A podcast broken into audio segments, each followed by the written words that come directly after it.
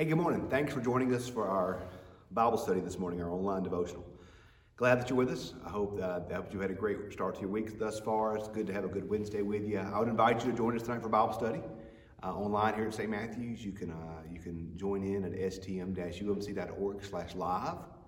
You can also watch it on Facebook or on YouTube. So thanks for thanks for being with us today for our online uh, devotional time today. It's always a joy to be with you. We're, we're reading Matthew 25 this week, verses 31 through 46. And today we're going to look deeper at the world of the text, what's actually happening on the paper. So let's read the passage together. When the Son of Man comes in his glory, and all the angels with him, then he will sit on the throne of his glory, and all the nations will be gathered before him. He will separate people from one another, as a shepherd separates sheep from the goats. He will put the sheep at his right hand and the goats at his left. The king will say to those at his right hand, Come, you that are blessed by my Father, inherit the kingdom prepared for you from the foundation of the world.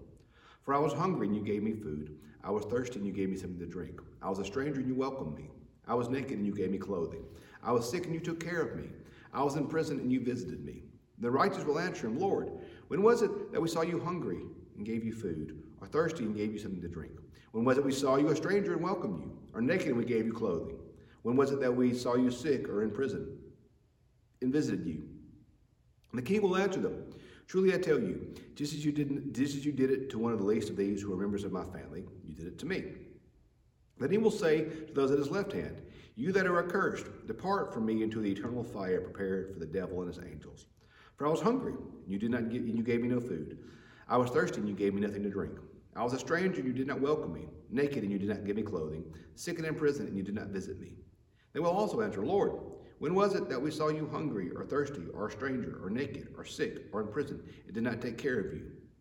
Then he will answer, then he will answer them, Truly I tell you, just as you did not do it to the least of these, you did not do it to me. And these will go away into eternal punishment, but the righteous into eternal life. So we're going to take some time today to look at what's happening on the paper here, what's actually happening in the text. There's a lot of interesting things in this parable here. The, the, the, first thing is, I referenced this yesterday, the first thing is verse 31 where it says, When the Son of Man comes in his glory and the angels with him, then he will sit on the throne of his glory. The Son of Man is an interesting title. Um, this is a t- there's a lot of titles that Jesus is referred to by in the New Testament and the Gospels. Um, each one has specific meaning. Um, Son of God uh, is a very uh, is a title that Jesus takes for himself a lot. Um, it, it, it is a it's a unique title. It's not uncommon in the Jewish tradition to be called Son of God, sons of God. You see that in the Psalms a lot, but it, it wouldn't it would have been something that you wouldn't have necessarily taken upon yourself lightly. Um, so Jesus calls himself the Son of God. And when he uses it, he uses it with a style of authority that folks went, oh, okay, this is different. He, he, he, he, gives, he takes his title upon himself in a different way than many others would have. Another title that's used usually by others for Jesus, the son of David. That is a reference to him being from the Davidic line. And that's usually in Jesus' day a political term. Uh, when someone calls Jesus the son of David, they're kind of referencing him as a king like David. Um, they, they're looking for a, a, a um, uh, return of David's earthly kingdom. That's usually not a title that Jesus uses for himself, but it's a title that, a title that others use for David. Uh, son of Man is a very unique title. And all the titles that Jesus used, um, Son of Man might be the most, is, well, would be the most messianic. This is a reference to Daniel. Um, we see in Daniel, this uh, Daniel, the Old Testament prophet, this one coming as the Son of Man, who was the Messiah, who was going to bring forth God's kingdom. So when Jesus called, when Jesus references himself to being the Son of Man, uh, like is in this parable or in other places, especially in Mark's gospel. He calls himself the Son of Man a good bit.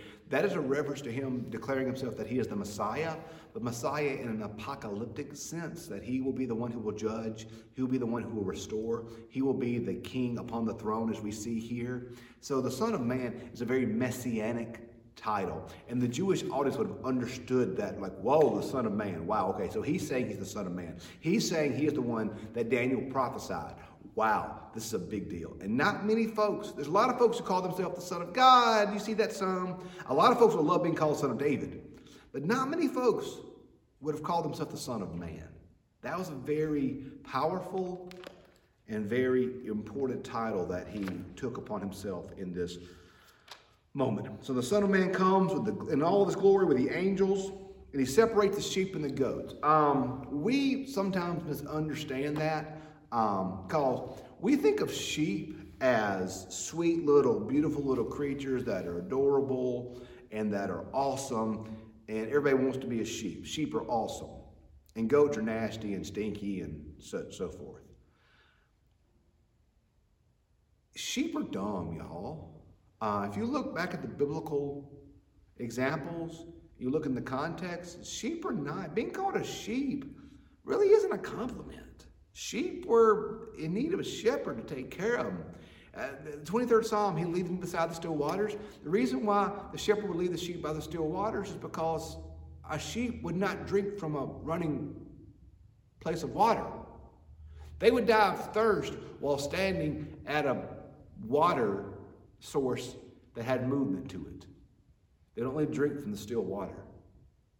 Sheep, being called a sheep really isn't a compliment. It really isn't.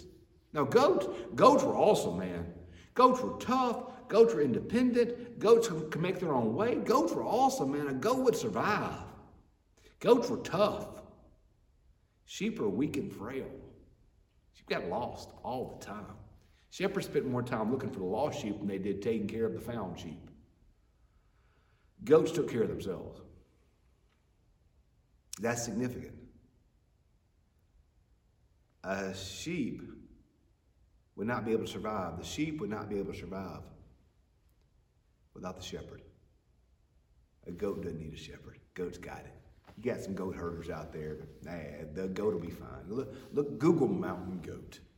Those things are crazy. They're going to be fine. But the sheep would not be able to survive without the shepherd.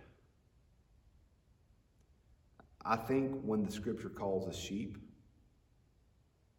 or called the lambs of God, or things such as that, that's a reminder that we need a Savior. And that's a reminder that we are frail and that we need God's help to survive. Being called a sheep really isn't a great compliment, but it's something we need to be remind ourselves that we are. So the sheep are the sheep and goats are divided. And when we read this text, we see that what the point of division is in this passage is that the sheep are the ones who took care of the least, and the goats are the one who did not. The sheep are the ones who are looking after the least among us the ones that are in need, and the ones that um, are afraid and hungry and thirsty. The sheep take care of the least. The goats didn't. It, it's interesting. In one of the commentaries I was reading about this, if you noticed what um, the sheep do to the others, gave food, gave gave drink, gave clothing. Remember when Jesus sends the disciples out earlier, he says, Don't take food with you, don't take any extra clothes with you. You know, depend upon them for hospitality. And then he says later that even a cup of cold water given in my name to one of my disciples will not lose his reward. Basically, um, this is implying to the disciples that you had individuals take care of you. When you went out amongst the people and served and cared, they did this to you. They gave you shelter. They gave you food. They gave you clothing. They gave you water. They gave you these type things. And so you should do the same. This is a reminder, and, and many Christians would have understood this because many Christians in that context would have been hungry. Read Paul's letters. Paul's always taking up food for Jerusalem.